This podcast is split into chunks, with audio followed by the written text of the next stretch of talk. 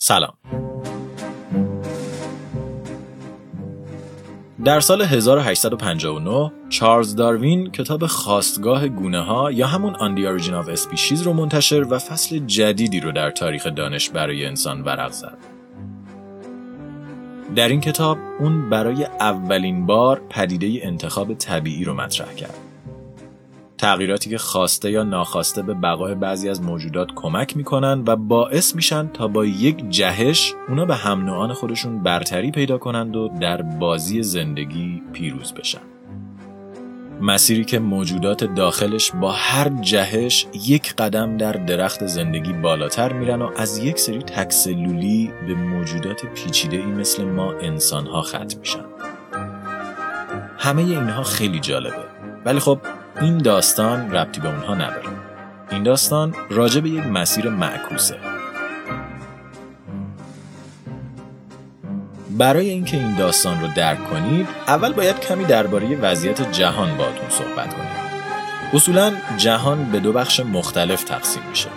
موجودات زنده و موجودات غیر زنده. که هر کدوم از اینها یه شاخه مطالعاتی گسترده هستند که شامل بخش‌های مختلفی میشن. اما وسط این دو جهان پلی وجود داره.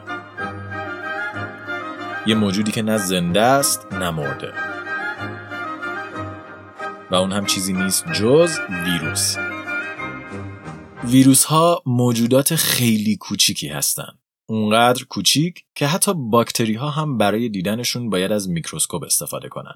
ویروس ها تا وقتی که به یک موجود زنده وصل باشن به نظر زنده میان ولی به محض جدا شدن از اونها تمام قابلیت های خودشون رو از دست میدن و به یک موجود بیجان تبدیل میشن و نقطه آغازین داستان ما هم همینجاست. در سال 1992 آقایی به اسم تیموتی روباتم تحقیقات خیلی خاص و عجیبی رو در برادفورد انگلیس آغاز کرد. آقای روباتم خیلی دلش می‌خواست بفهمه در یک محیطی مثل بیمارستان چه نوع باکتری هایی به وجود میان و چجوری زندگی می‌کنن. پس شروع کرد این بر اونور گشتن و از باکتری های پیدا شده نمونه برداری کردن. اون هر جا که می‌رفت یه نمونه کوچیک برمیداشت زیر میکروسکوپ میذاشت و سعی می‌کرد باکتری هایی که می‌دید رو شناسایی و طبقه بندی کنه. یکی از جاهایی که آقای روباتم ازش نمونه برداشت مخازن آب بالای بیمارستان ها بود. اما این نمونه با چیزایی که قبلا دیده بود فرق داشت. وقتی که اون قطره آب جمع آوری شده رو زیر میکروسکوپ گذاشت، یه باکتری خیلی عجیب توجهش رو جلب کرد. یه باکتری که تا حالا نمونهش رو ندیده بود. اون خوشحال از این کشف اسم باکتری رو گذاشت برادفورد کاکس. برادفورد که اسم شهرشون بود و کاکس هم یعنی بیضوی شکل. در هر صورت مثل هر کاشف دیگه ای روباتم یه بخش زیادی از توجهش رو روی باکتریش گذاشت و سعی کرد آب و دون بهش بده. ولی خب هر چقدر آبودون به این باکتری می‌داد باکتری رشد نمی‌کرد. هیچی. روباتم خیلی گیج شده بود. و خب اگه فکر می‌کنین این گیجی براش کافی نبود دولت آزمایشگاهش هم تعطیل کرد و کلا زد تو ذوقش. اما اون که دلش نمیومد باکتری عزیزش رو بندازه دور اونو بسته بندی کرد و فرستادش به یه آزمایشگاهی در فرانسه. توی فرانسه بسته می‌رسه دست آقای برنارد لاسکولا. اولاش آقای لاسکولا خیلی به این باکتری توجه نمی‌کنه و میذارتش توی کمد اما در یک روز ابری آقای لاسکولا که حوصلش تو خونه سر رفته بود و تلگرامش کار نمی‌کرد در کمدش رو باز می‌کنه و برادفورد کاکس رو بررسی می‌کنه. لاسکولا باکتری رو زیر میکروسکوپش می‌ذاره و بعد از مدتی تعجب کل وجودش رو فرا می‌گیره. اون یه حدس عجیب داره ولی این حدس اونقدر عجیبه که حتی خودش هم کامل ازش مطمئن نیست. حدس لاسکولا اینه که باکتری کشف شده توسط آقای روباتم اصلا باکتری نیست بلکه یه ویروسه. اگه یادتون باشه گفتیم که ویروس ها خیلی کوچکتر از باکتری ها هستن. ولی این مثلا باکتری که روباتم کشف کرده بود آناتومی شبیه به ویروس ها بود و فقط ده ها برابر ازش بزرگتر بود. این موضوع برای لاسکولا خیلی عجیب بود. ولی اون تحقیقات خودش رو گسترش داد. اولین کاری هم که کرد این بود که دی ای این موجود عجیب غریب رو بررسی کنه و اون رو با دی ای ویروس ها تطبیق بده. و خب شباهت هایی بین اونها پیدا شد. ولی چیزی که حدس لاسکولا رو به یقین تبدیل کرد آزمایشی بود که بر اساس فرضیش انجام داد. اون با خودش فکر کرد که اگه این باکتری در اصل یک ویروس باشه باید با قرارگیری در بدن یک موجود زنده بتونه خودش رو تکثیر کنه و جون بگیره. پس اونو در یک آمیب قرار داد و شپلق. این مثلا باکتری ولی در حقیقت ویروس ما با سرعت خیلی زیادی فرایند تکثیر رو آغاز کرد و شروع به تولید نمونه های مشابه خودش کرد. لاسکولا دیگه مطمئن شده بود که چیزی که باهاش طرفه یه ویروسه و اسم ویروس هم گذاشت میمی وایرس. به این خاطر که ویروس میمی که یک باکتری رو داشت و یه مدت خیلی زیادی آقای روباتم رو اسکل کرده.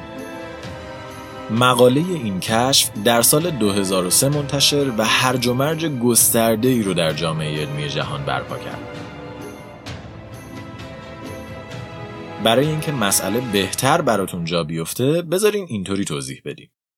یک ویروس عادی و معمولی در کل ساختار دی ای خودش تقریبا 10 تا ژن داره. ولی میمی وایرس خب این ویروس 1018 تا ژن داشت. بله در این حد فرق داشت. ولی این کل ماجرا نبود. در حالت عادی ویروس ها با پوسته پروتئینی خودشون به سلول وصل میشن و یا خودشون یا دی ان ایشون رو به سلول تزریق می‌کنن. سپس کنترل دستگاه پروتئین سازی سلول رو به دست می‌گیرن و از اون برای ساخت بچه ویروس های جدید استفاده می‌کنن. ولی در مینی وایرس حتی این هم فرق داشت. چرا که این ویروس نیازمند دستگاه پروتئین سازی سلول نبود و خودش یک کارخونه تولید ویروس درون خودش داشت. به این شکل که وقتی وارد یه سلول می‌شد خیلی کودتایی کنترل کل سلول رو دستش می‌گرفت و با محتوای درون سلول برای خودش امپراتوری درست می‌کرد. و البته هنوز عجیب غریب بودن ماجرا کامل نشده چرا که بعد از بررسی دقیق تر ژنها محققا دیدن که تقریبا 90 درصد ژنهای این ویروس هیچ مشابه بیرونی نداره و نه در ویروس ها و نه در موجودات زنده دیده نمیشه. انگار این ویروس یه موجود فرازمینی بوده که خیلی اتفاقی مسیرش به ما خورده و اینجا دووم آورده. موجودی که نه در درخت زندگی جای می‌گیره و نه در درخت غیر زندگی.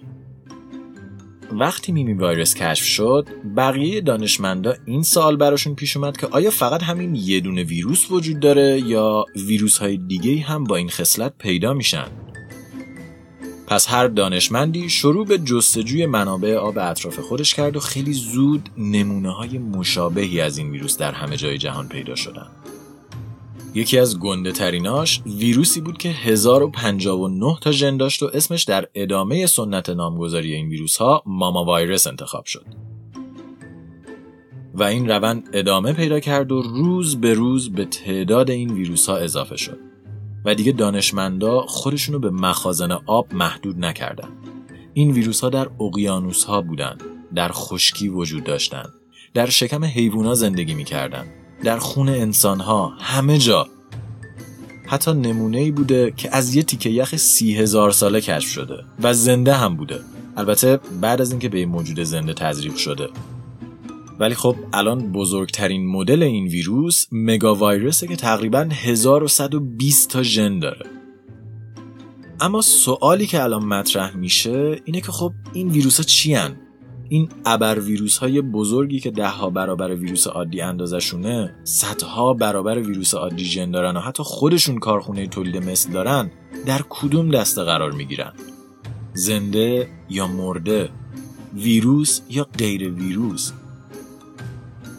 و باز از این مسئله مهمتر این که اصلا این ویروس ها چجوری به وجود اومدن؟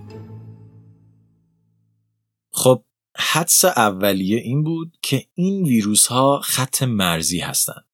ویروس هایی که با جهش های کوچولو سایز خودشون رو گنده و گنده تر کردند و به مرز زندگی نزدیک و نزدیک تر شدند و هر کدوم از این ابر ویروس ها یک مرحله در این جهش هستند.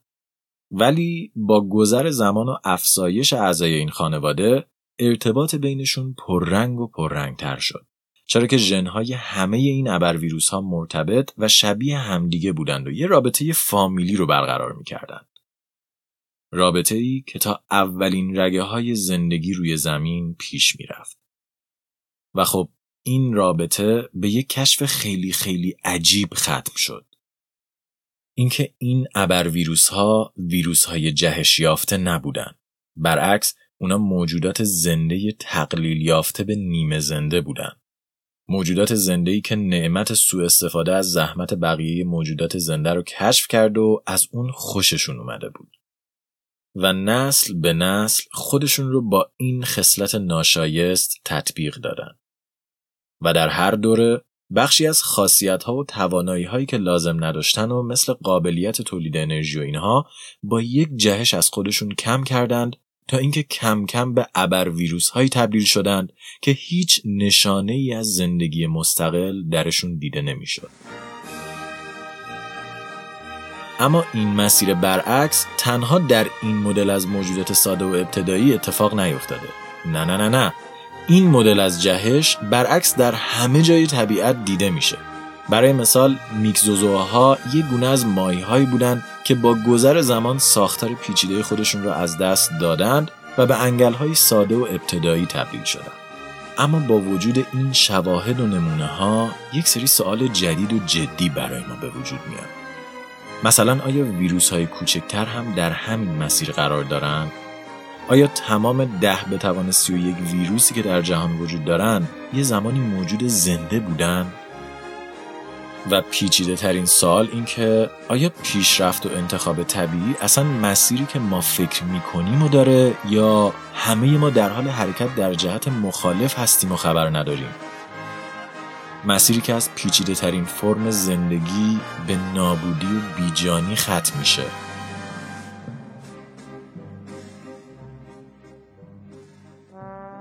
استرینگ کست توسط من رضا حریریان و شاهین جوادی نژاد تهیه و ساخته شده. برای کسب اطلاعات بیشتر درباره این پادکست و همچنین گوش دادن به بیش از 60 داستان علمی از فضا، زمین و انسان می‌تونید به وبسایت ما مراجعه یا ما رو در تلگرام، آیتیونز یا کست باکس دنبال کنید. لطفا اگر به پادکست ما گوش می‌کنید اونو به دوستانتون معرفی کنید تا در این فصل جدید با ما همراه بشن. لطفا برامون در توییتر بنویسید و نظراتتون رو برامون ایمیل کنید و حتی اگه حوصلش رو دارید به وبسایت ما برین و از پادکست حمایت کنید. استرینکست یک پروژه رایگانه و همیشه رایگان باقی میمونه. ولی کمک های شما باعث میشه ساخت پادکست آسونتر و تأمین هزینه های اون راحت تر بشه. و در نهایت اگه شرکت یا سازمانی هستین که می‌خواین اسپانسر پادکست بشین به همون ایمیل بزن. اونجا همه چی رو براتون توضیح میدیم. من رضا به همراه شاهین دو هفته خوبی رو براتون آرزو می‌کنم و تا قسمت بعد مراقب خودتون باشید